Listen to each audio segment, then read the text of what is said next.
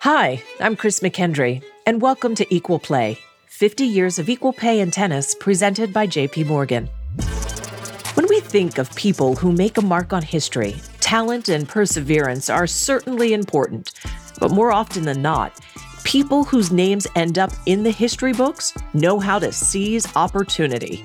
Chris Evert did that at the 1971 US Open, the year after the original nine established their own circuit.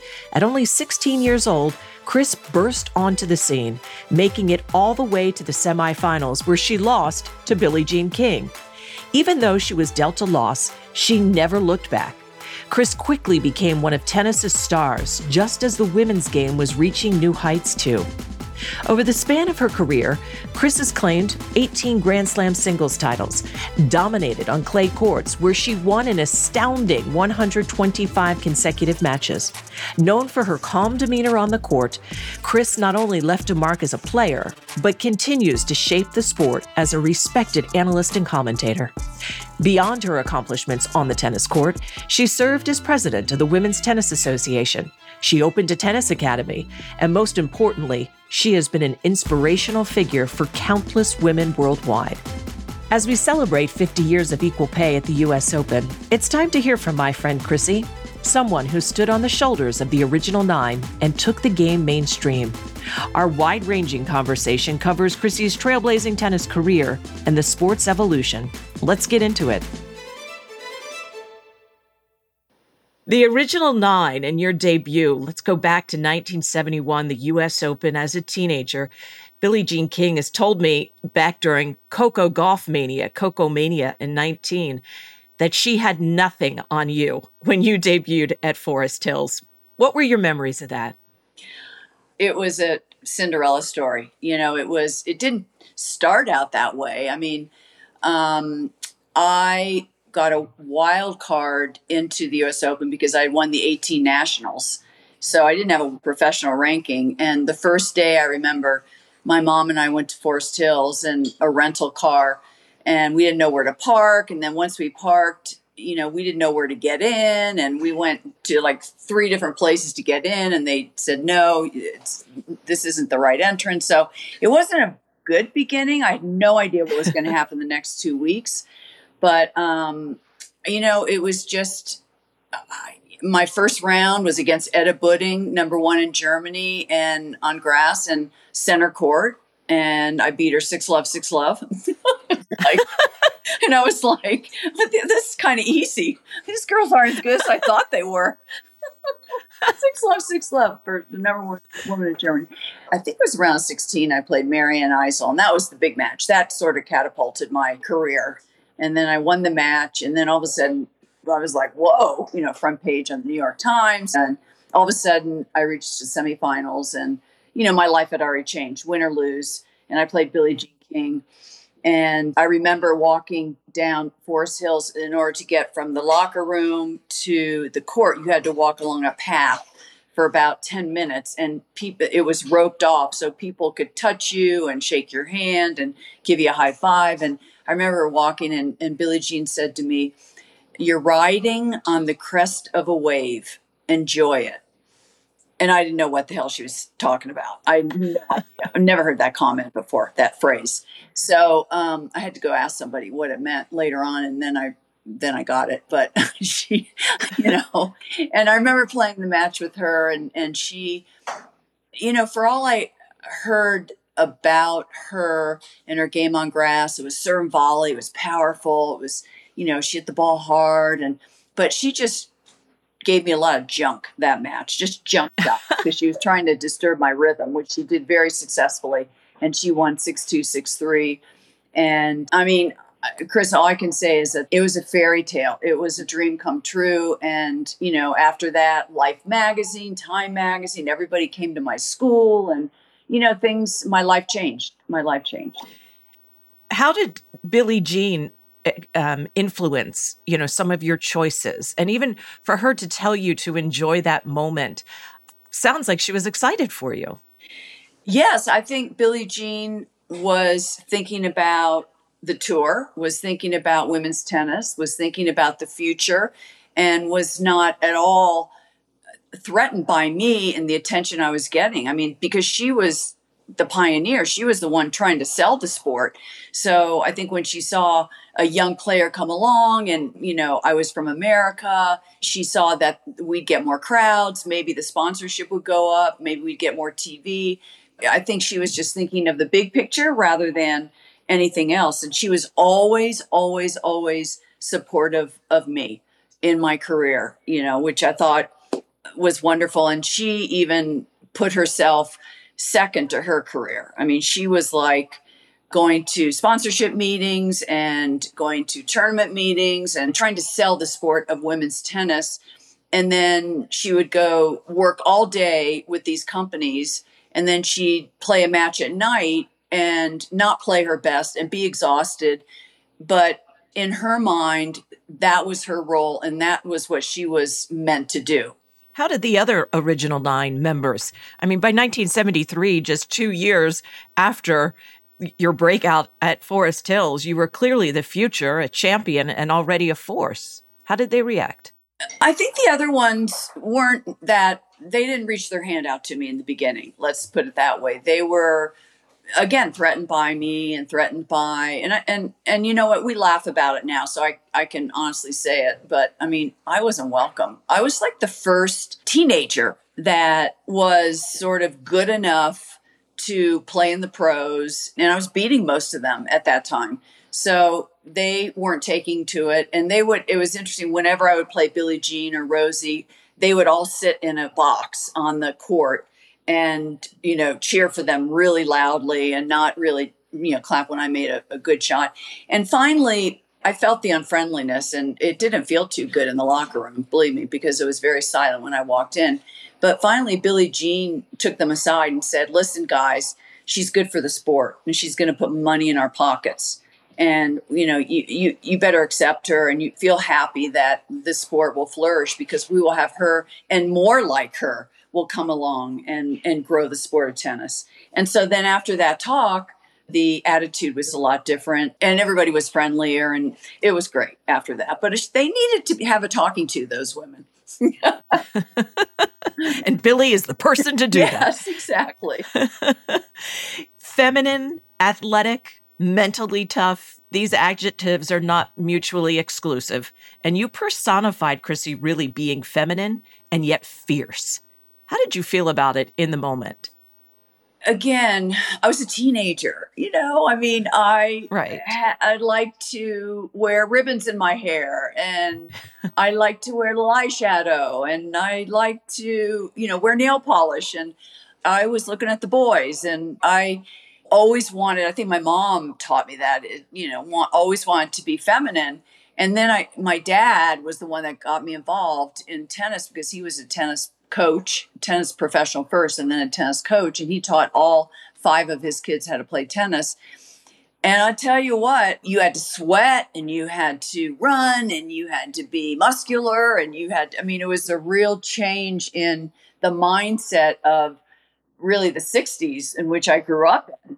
It was like women could be physically strong and women could, you know, be athletic and and tough and mean on the court and it was wow, it was such a transition.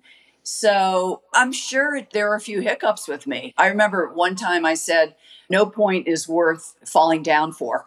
you know, and I think I slipped playing Tracy Austin on the center court of Wimbledon, and I was, you know, I slipped right on my ass, and and I was like embarrassed, you know, and and I and it's like, you know what, that's part of the deal because I was trying to talk myself into it, but you know, and it, it it was just, you know, women weren't athletes in those days in the '60s and '70s. They there weren't sports for women, and and women were supposed to be models and actresses and little girls were supposed to be seen and not heard and all of a sudden i'm placed in this sport that billie jean king is like a feminist and you know i'd look on the tv and gloria steinem would be there and they, they were having you know parades in new york city and demonstrations and burning bras and it was really an era that I didn't quite understand at the time. I was too young. I was just, I was a very guarded and very sheltered young Catholic girl, went to Catholic school and played tennis in, in the juniors. And then all of a sudden I'm thrust into this sophisticated, sort of aggressive lifestyle. And it took me a while to, to figure out what my place was. And you think about it, 1973, as you're huge on the scene and it's Title IX, and you have these generations of young girls now who are going to have the opportunity to play any sport they want, any team sport they want. And there was something about you and what you represented.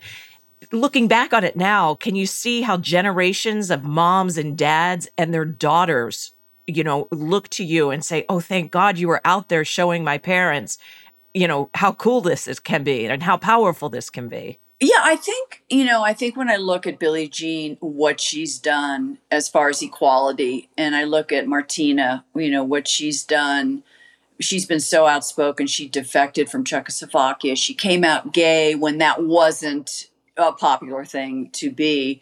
And, you know, I look at all of all the top players and their contributions, and I think when I look at myself, I encouraged young girls and teenagers to take up the sport of tennis.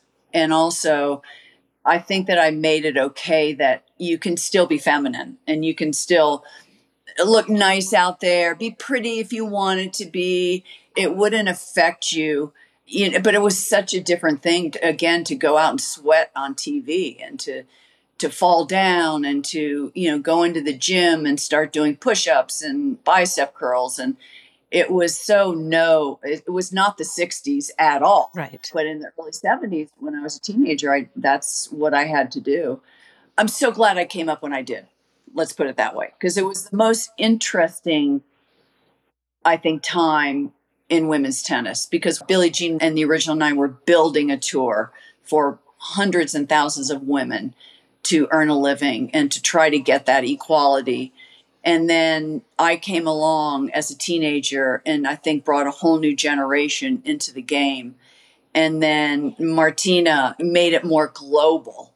And then Steffi and and and Monica had another great rivalry. And then of course you have Serena who dominated tennis and most people think is the greatest that ever lived. So we followed Billie Jean's lead. She was a great leader. And I, I often I'm so glad she was the leader in tennis because if she was a golfer, maybe golf would have been the sport yeah. that was the number one women's sport.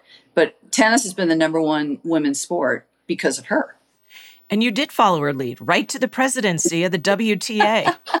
President of the for eleven years. That's that's a, a, little footnote in your bio that we don't talk about enough. Chrissy, you were the WTA president for years. How? Because I'm a leader, Chris. I'm a true leader and I am intelligent and I no, it was hysterical because Billie Jean was president for a few years and then when I was number 1 in the world uh, like at 1920 she came to me and she said because I think she was thinking about retiring she goes you know you're going to have to be the the next president and I said president of what?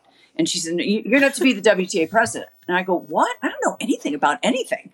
And she said we'll teach you but first, this year, you're going to be vice president. We'll organize it so that you're vice president, so you can observe me and see, you know, what the deal is, and see how to run a meeting and how to do all that. So, I was vice president, and I kind of observed, and I had no idea what they were talking about. They're crunching numbers and tournaments and talking about all the rules and equal prize money, and they were talking about things that I mean, I just barely graduated from high school, so she just said, Chrissy, you have to be president. And, you know, if Billie Jean says you have to do something, then you have to do something. Why did she feel so strongly that you had to do this? Because the press would listen to me. Her feeling was the press always listens to the number one player in the world. Mm-hmm. They're going to listen to you. They're not going to listen as much to Susie Smith if she's 50 in the world. So, I mean, to me, I was like the figurehead. Trust me, I didn't run, I, I wasn't running women's tennis. I mean, that was a joke but I was the figurehead and I would run the meetings and I would talk to whoever, you know, Billie Jean and Rosie and, and whoever was CEO at the time, talk about the issues that we were going to talk about. For you on a personal level, teenage sensation and all that followed as you were transcending sport and crossing over into entertainment and celebrity. What are some of the biggest pitfalls of teenage celebrity? It's a very difficult and challenging transition. The thing is, is that when you're a young player and you have sudden success, all of a sudden all eyes are upon you.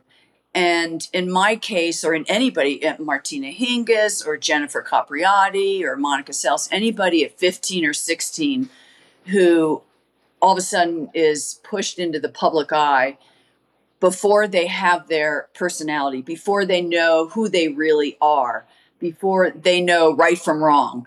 You know, it's very, very tricky because the press give you an image right away. And in my case, it was Little Miss Icicle, Little Miss Unemotional. You know, I kept everything in, and you start to live your image. And that stifles you and that prevents growth. You don't have the freedom of being who you want to be when you're in the public eye and when you're on TV and you're in the press and you know people expect you to be a certain way. And if you're controversial, it's going to wreak havoc on your life and it's just going to be more complicated to navigate that plus trying to concentrate on your tennis so i mean i tried to say the least amount of things that i could say because i just wanted i wanted to hide sometimes and I, I wasn't comfortable with being in the limelight and having the press firing questions at you and having cameras at you and i hadn't developed into a person yet. I hadn't developed my personality. I didn't know where my boundaries were. And that's the emotional part of it. But if you look at players also that have nothing, that are starting from nothing financially, and all of a sudden win a major and start winning tournaments, and all of a sudden they're millionaires, that is crushing as well because that is going from one extreme to the other and sometimes your values will change as a result. How much stress is involved in all of this, in managing all of this as a kid? Does your is the youth part of it an advantage when you're young? Do you feel the stress?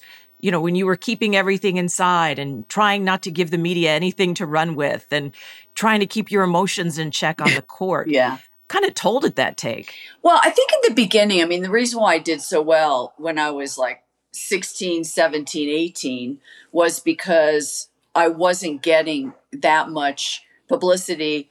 And when I would play the women, I had nothing to lose. I felt like I would go out there and just play my game. And I knew I had time on my side if I didn't win the match. And I knew that they were they were so nervous playing me because I was that young. I was the, really the first teenager that came along that they had to play. These women were 25, 30 years old. So there's no pressure there whatsoever. But then once you start to achieve some success, there are more expectations and more eyes on you, and you're on TV more, and the press are on you. And, know, the press, it's like you get sensitive to the press. You know, Chrissy, you know, she didn't play a good match or, or first serve is very weak. You know, she doesn't move very well. I mean, anything they say is like the whole world reads this, and it, and it's with you're young.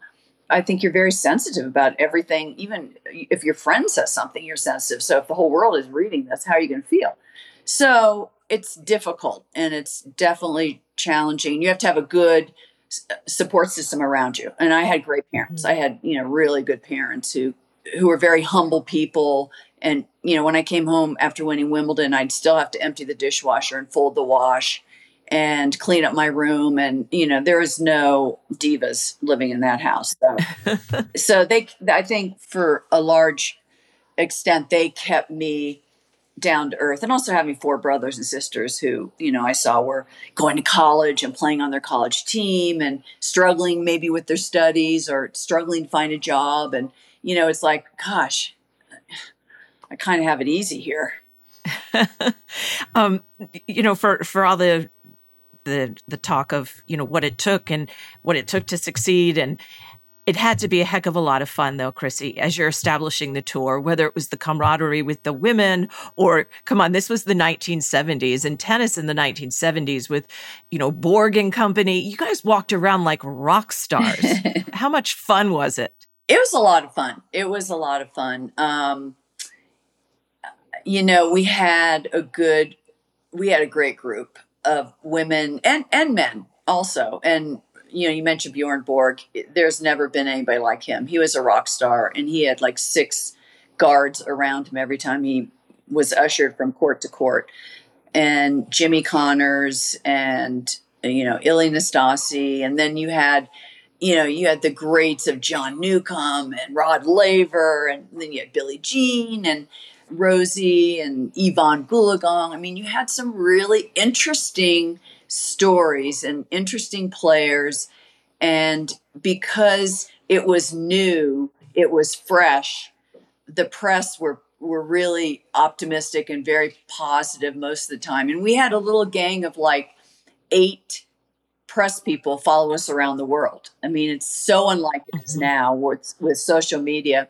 And I remember we had the Frank Defords and the Sally Jenkins. I can't name all of them, but we had some very, very special Sports Illustrated Curry Kirkpatrick uh, people who, you know, we would rub shoulders with and talk every day to. It was like, how do you think you played? You know, and and we had personal relationships with the with the press mm-hmm. and personal yeah. relationships with the tournament directors and the sponsors because it was it was smaller and it was more intimate Billie Jean and I, Martina and, and the gang, we'd get to the finals and we'd all travel together to the next city and we'd practice together because that was when there weren't coaches. So we'd practice with each other.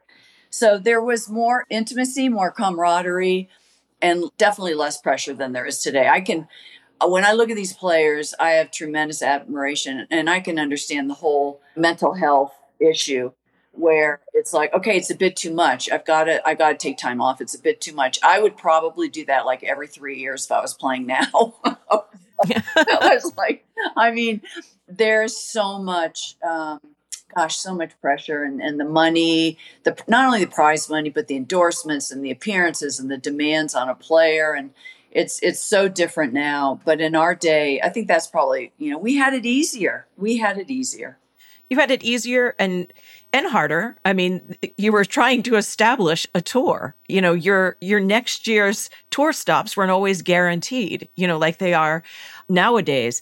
And I want you to speak to that because we're such a society now we're obsessed with titles and trophies and championships and you know we're measuring who's the greatest player right now by number of grand slams and yet in your case in your era not everybody played every Grand Slam every year, and it wasn't the priority establishing a tour was. Yeah, you're absolutely correct. Um, nowadays, it's only about numbers. It's all only about Grand Slams, majors, and everybody is so consumed with so and so has 24 and so and so has 22 and and in our day i think it was more about winning titles on the Virginia Slim circuit. I won nine tournaments this year. And even being number one or number two was more important than than the majors. And the majors, to their credit, have built themselves up into, you know, building bigger stadiums and building themselves up to deserve all the accolades that they are getting. But in our day, it was all about building the Virginia Slims tour. And first of all, getting a sponsor, which was Philip Morris, and then Virginia Slims, building the tour, getting the cities, getting the tournament directors, getting the money, and you know, being having the draws big enough so that the women could could all play, because all the women played every tournament. So yeah, one year I think Martina won eleven tournaments, and that was like and Steffi won 12 tournaments. And that, I mean, that's like a banner year. That's a banner year. You would, we would talk about that more than, and she also won two grand majors. You know, we would talk more about how many tournaments you won. And that was the difference in the mindset and the philosophy of then and now. I just, I feel like a lot of the players, they look at these tournaments and yes, they want to win them, but they're more like lead ups to mm-hmm. majors or warm up tournaments or you know they, they're just thinking about majors and their endorsements. There are more clauses that say how you doing majors? as well. I think it's i think in our day it was it was more the number of tournaments you won head to head and i think you know and i'm not saying this because i have the highest percentage win loss but i think that you have to take that into consideration as well. A person can win 21 Grand Slams, but have a lot of losses in their career as well. And I think that ratio to me is very important. Yeah. So your seven time year end number one is really something to hang your hat on because that was seven times over. You, you know, you finished the season number one um, and and that just counts for so much more. But I, I, know to what you're saying, I always think that as we're leading into the U.S. Open and we pay such close attention to the tournaments in Canada and then Cincinnati, but as I watch Canada, sometimes if someone loses early, I always think to myself, "Oh, Cincinnati's probably happy because now they'll definitely play Cincinnati." because yeah. you know, you know, if you get to the final weekend in Canada, chances are those players are going to skip Cincinnati. To your point like their their warm up is done, their tune up is done for the U.S. Open, and they're going to go right to New York. So yeah, it has certainly changed. Yeah. The tournaments all year around have gotten bigger and better, and even we have joined with the men mm-hmm. in many of them to make them really great, great tournaments with a lot of fans coming. But at the end of the day, I think the majors are still they have more eyeballs on them. More people are watching it on TV. There's more press at the majors. And the majors are the tournaments that can change your life. It's winning the majors that is going to put you down in history. You're going to be in the history books, you know, and you're yeah. always going to have that victory, Grand Slam champion. You're always going to have that title. And it's like Olympics. You win in, Olympics, you know, right. It, it's, it's, the right. same t- sort of title. And that's where you're going to get the endorsements. And you're going to you know obviously make more money. And so and and you're just going to be larger in stature.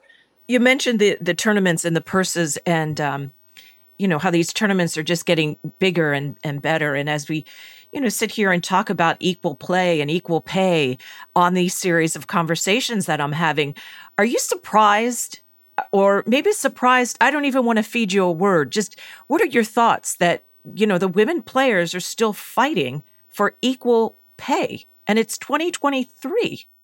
Well, what is it in the workforce? Yeah, same thing. I mean, it's still, you know, women are still out there fighting, yeah. you know, I mean, yeah. And, um, I, I, you know, like the WTA has really pushed it. And finally, you know, they're saying, look, if you're going to have these players on the court, the same court, you know, these combined tournaments, these combined 500 events yeah. like the one in DC, yeah. you now have a deadline. You have to have equal prize money. But, you know, you sit there and go, geez, 50 years after the US Open, we're still having these conversations. I just think it's just taken a long time for people to get used to the fact that there are not specific roles for women and specific roles for men like there always has been now a woman can have muscles. Now a woman can be strong in the boardroom. Now, you know, a woman can have children and still compete. And the rules have changed and society has changed and it's just taken a little longer, but I still think we're doing great. We have equal prize money in majors and then we have equal prize money in, mm-hmm. as you said, the combined events. I think there's still that little stigma of yeah, but the men play three out of five. You know, yeah, but the men, you know, they play five hour matches and women sometimes play two to three hour matches. I think there's still a little stigma associated with that, but I think we're doing well. I think we're doing okay. I like to say I I believe. I mean, we always want change to happen faster and faster, but I think when it comes to to women, it's it's a generation. You know, we have it better than the generation mm-hmm. before mm-hmm. us. Like it it takes a generation. We are still playing, you know, we're playing catch up. I see that in my industry. But then again, I I never saw anybody my age, 55, a woman working on TV in sports. Exactly. so, you know, I thought I'd be kicked to the curb when I was 30. Yeah. And, you know, they're still putting me out there. So, you know the people coming after us can keep playing. And we see that with players and we see it with you know with the moms coming back on tour. I mean y- you've talked about it. You could even imagine doing no. that. I mean it wasn't even it would be crazy talk right? The idea of oh i'm going to just take a couple years off in my 30s and i'll come back after i have a child or two you know? So that's impressive. I, I think that the, the physical training is a lot different now than it was 40 years ago also. Like when we were playing you yeah. know i mean we were not training like Olympic athletes. And nowadays, you have to be a great athlete to be a great tennis player. And I really think in my day, I was a I, I was a great tennis player, but I wasn't necessarily the, a great athlete. And uh, meaning I could go to another sport and be great. And I think a lot of these tennis players nowadays, they're such great athletes that they could be great in, in a variety of sports. so, uh-huh. so, there's difference yeah. in the physicalities and the science and you know and and, and research and, and information that we have now as we're seeing players are playing to 40 years old. So and yeah. and you talked about yourself, you know, having a great job in your 50s. Uh, but I tell you what, I think we still need leaders in this generation. And Billie Jean was one thing. And I think Martina and I kind of carried that torch a little bit. But I think we still need the leaders in this era, you know, and the, the top players that the press will listen to. We still need some of these women that are willing to be a little controversial and to stick their neck out and to even push even further for equal prize money and equal opportunity. We still need that leadership so that the public and people don't forget that we're still working towards this goal. It hasn't stopped here. It's time for My Two Cents, a segment sponsored by JP Morgan. At the end of every show, I'm asking my guests Chrissy, to reflect on the question and ask for words of wisdom. So, Chrissy, what do you recommend to women who are just joining the professional circuit? do we have an hour? Do we have another hour? Obviously, they have to be good. Obviously, they've had success before, whether it's in junior tennis or college tennis. So it's a continuation of your journey, and you have to continue to train and continue to work hard. You find a good coach, get a good trainer who who knows what they're talking about. Try to get into the best shape possible. Try to watch matches and still learn from other players. Kind of do your homework, and just want to continue to improve and work on your weaknesses and work on your strengths and and maybe that should be the priority rather than winning or losing in the beginning if you look back over your your career, is there anything you would have done differently? Well, probably developed an all court game earlier on in my career because at the end of my career, I lost to Martina 13 times in a row. Two and a half years I lost to her. And everybody kept telling me, go to the net, take the net away from her, go in on her backhand, da da da. And I was stubborn and I didn't. And the 14th match that I did, I beat her. And so I think that I would have tried to develop um, more of an all court game because when I was number one, I just tried. I worked on my we- on my strengths more than my weaknesses because I wanted to just to just to kind of defend myself to to stay with my strengths, and um, I would have worked more on coming into the net. You know, approach shots, volleys, just to be more of an all court player. But it's kind of tough when you're number one in the world and you're a baseliner, and that's what got you to number one, and that's what keeps you at number one. It's like you're afraid to try anything different and be a little, you know, courageous. But um, th- so that's what I would have done. I think just worked on my weaknesses a little bit more. Thank you so much. You're so welcome. It's been lovely talking with you. I hope to see you soon. Thanks, Chris. Good questions. Thank you so much to Chris Evert for joining me. Next episode, we're joined by Olympic gold medalist Laurie Hernandez, who talks about the pressure of being an elite athlete and her mission to open up a conversation about mental health. Equal Play 50 Years of Equal Pay in Tennis is presented by JP Morgan. It's a production of Neon Hum Media and the United States Tennis Association, and it's hosted by me, Chris McKendry. The series producers are Mia Warren and Rob Dozier, executive producers Shara Morris and Matt Guerra, production management help from Samantha Allison and Taylor Sniffen. Our theme song was composed by Asha Ivanovich. Sam Baer is our engineer. Special thanks to Tara Bell and Rashina Warren.